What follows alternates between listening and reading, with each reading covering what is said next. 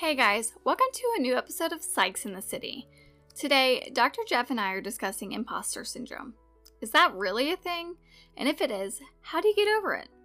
What are some tips and tricks to give you that self-assurance even if we feel like we're faking it till we make it? I have all the questions and Doctor Jeff has all the answers, so with that, let's go ahead and get into the episode. Welcome to Psychs in the City, the modern-day mental health podcast brought to you by Doctor Ditzel Psychiatry.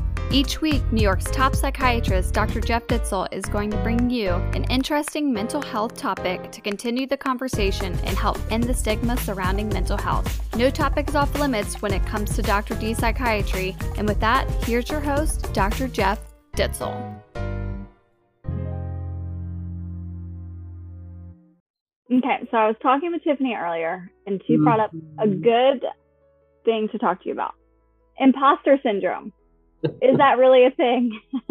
um, imposter syndrome. I mean, as de- you know, as defined by the popular press, I suppose. You know, I mean, that's a, a great little term out there. It sounds very dramatic, but yeah, it's it's it's real. It's basically this psychological feeling that you have that you're not living up to expectation, or you're not doing a good job. Somehow you're going to be found out. You don't deserve what you have, that type of thing. How do you I mean, get over that? Basically, if you take any course right now, one of the modules in said course is like imposter syndrome, like how to get over it. But like, you know, it's all the very generic. Not really a syndrome. It's just a term, and it's just a label, a jargon. But it's it denotes a feeling of somehow you're not worthy of whatever you have, or, you know, usually job related. So you see people who have their first job or new position and they feel like they're going to be found out, and they feel like there's a bit of anxious rumination or obsessive rumination regarding, you know, when is it going to be that eventually everybody realizes that I'm faking it until I make it, that type of thing. Mm-hmm. What's the cure for that?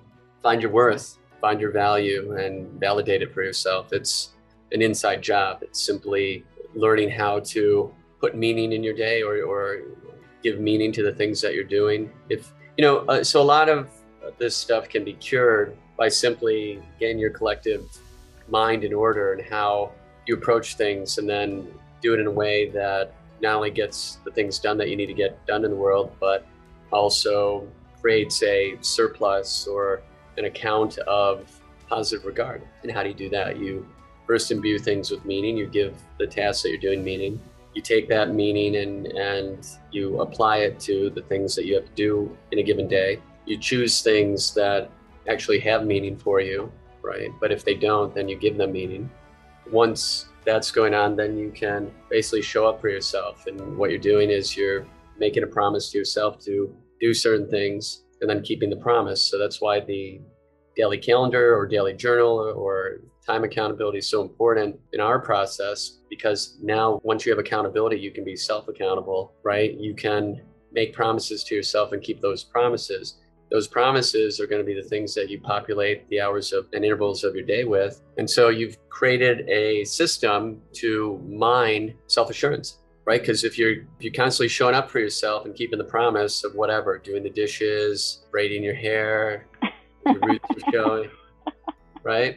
Then you're going to you're going to assure yourself, right? You're constantly validating yourself, or your promise to yourself anyway. And that's how you, you build self-trust. Trust is an earned thing by mm-hmm. by its very nature. We always think of trust as something we give other people, but what about the trust that we give or have for ourselves?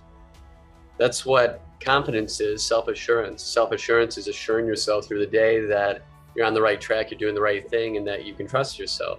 It's the same trust that you give to other people, or that people earn from you. You don't really give it, they earn it. And you trust someone when you trust them, right? There's no like, okay, well, if you do this for three months straight, I'll trust you. Some people you trust right away mm-hmm. because they earn it very quickly. Others take more time, and but you trust them when you trust them. It's, it's the feeling that you have. Mm-hmm. But it's so it's like it's a feeling that you're not good enough, but like other people don't, you know, like, you know what you're talking about. You just don't have the faith in your abilities, I guess. Correct. Hmm. Well, other people don't know what you're thinking unless they're mind readers. Are you reading my mind right now, Chelsea? Yeah. Like, long lost brother Chelsea. I am reading your mind right this very minute. Uh huh. But yeah, so we were just talking about that, about like coaching and just kind of the different little aspects and stuff. So if if you if you follow performance-based mindset training, it does away with these things. You don't have time, nor the inclination, or nor the luxury to let your mind just go wandering off, traipsing off to do God knows what. You're too busy enjoying pushing your limits. Mm-hmm.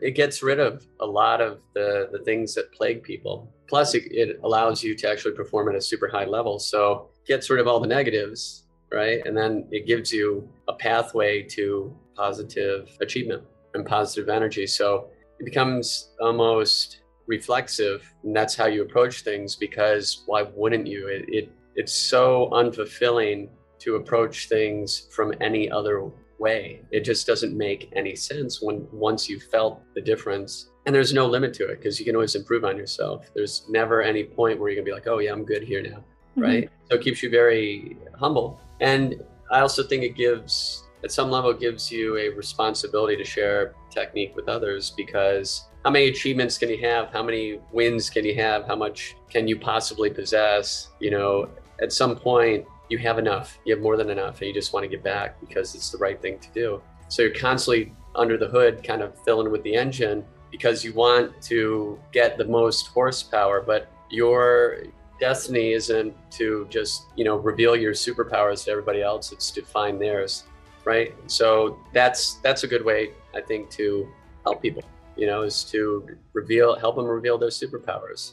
Yeah. And, and they, they have them, they just don't realize them. They just don't realize the way that you use them.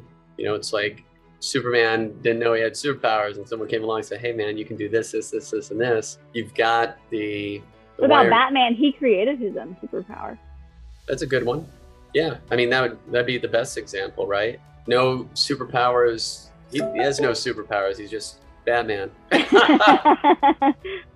He said, paint it black. Batman, Batman's superpowers being Batman.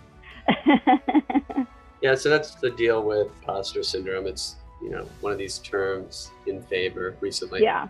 Well, because it's, it's just kind of listening to like all these different people and their courses and stuff, like, you know, like start your own business and blah, blah, blah. And it's just like all this stuff. But this is the fodder of social media. Like the, everybody's got do this. And really what it is, is let me put my hands in your wallet and take your cash. And, you know, you know, we've developed a metric that measures like one thing, and we'll convince you that somehow that metric measures, you know, high performance or success. That's what happens. So like your heart rate variability or your, you know, yeah, that's supposing a lot. That's supposing that that metric actually predicts blah, blah, blah, which it rarely does. But, you know, Apple Watch will still say an Apple Watch. Oh, no, you didn't.